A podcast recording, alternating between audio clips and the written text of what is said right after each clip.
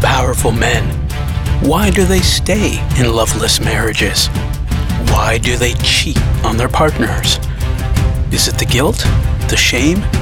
One thing we know for sure they have secrets. So many secrets. This is a story about dreams. Dreams wished for, dreams realized, and dreams shattered. And a ubiquitous adversary that yields much power.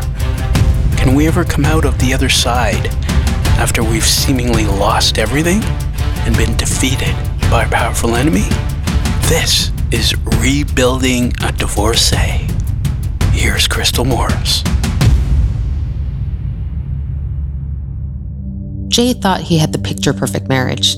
As stories and truths continued to unfold, he saw a pattern in the way he was treated and how Mary had spoken about and treated her first husband. After much self reflection, inner work, and continuing to unpack items with me, he was able to see where the marriage had ended many years prior. Mary's infidelity was just the next step in the sexual distance that had been building for some time. Mary's cheating was the next step after the swinging they had experimented with earlier in his marriage. His acceptance of this situation allowed him to start to explore what truly made him happy in his life and let go of the false reality and sense of failure that shaped his subconscious mind. Deep down, he was still seeking someone who he could provide for, but now he was excited about the idea of having someone become his partner versus someone he had to protect. His sense of obligation lifted.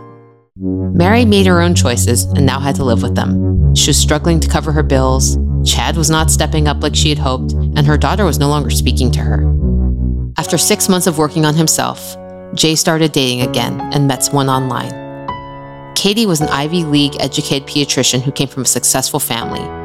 Her parents, a successful tech and business investor father, and her mother, a well accredited psychologist. She grew up in the hills of Northern California. You know, one of those gated community types of neighborhoods. Because she was an only child, Katie devoted her young life to her dream of being a pediatric geneticist and loved children. While she was engaged once, she was not ready to commit to moving closer to her fiance and give up her residency. Katie, 32, beautiful, intelligent, and wanting kids was exactly what Jay had wished for. She even knew people that specialized in vasectomy reversal, which would involve what Jay needs to do to have a kid. Jay was skeptical after being burned so bad, but she met a lot of the criteria that Jay set out in search for a partner, especially the part of trust and intimacy. They began a long distance relationship as he was still in his house down south. As things were opening up during COVID, Jay got the opportunity to meet her parents over the holiday weekend, who immediately took to his charisma and ambition. Her father was very willing to mentor him and offer any connections, as Jay was now seeking new career opportunities to move closer to Katie. Over their long distance relationship, they had some silly agreements like any couple would, but continued on and communicated with respect and intention for growth. Like the one time Kay used the word I'm disappointed to Jay after he ran a bit late to drive five hours to see her. Jay called me frustrated, wanting to turn his car around. What I had to point out to him was that just prior to this, he had been asking to see a sign of how the two of them could overcome challenges and disagreements. And now here it was. After a pep talk, Jay had an honest conversation with Katie about how the words disappointed cut to the core because of his ex. She had no clue and vowed to choose her words more carefully.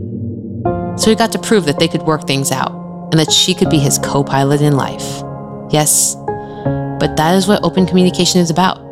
It's a learned skill that divorcees, as well as the younger generation, will have to learn in order to be in a serious relationship. After much success, months of online dating, and living out of suitcases, Jay finally decided to ask Katie's father for her hand in marriage. He decided to rent out his old house and move up north to be closer to her. He landed a new role as a human resources director for an up and coming startup and is happy. They are now staying in her place until they get married, with an upcoming vasectomy reversal procedure planned for early next year.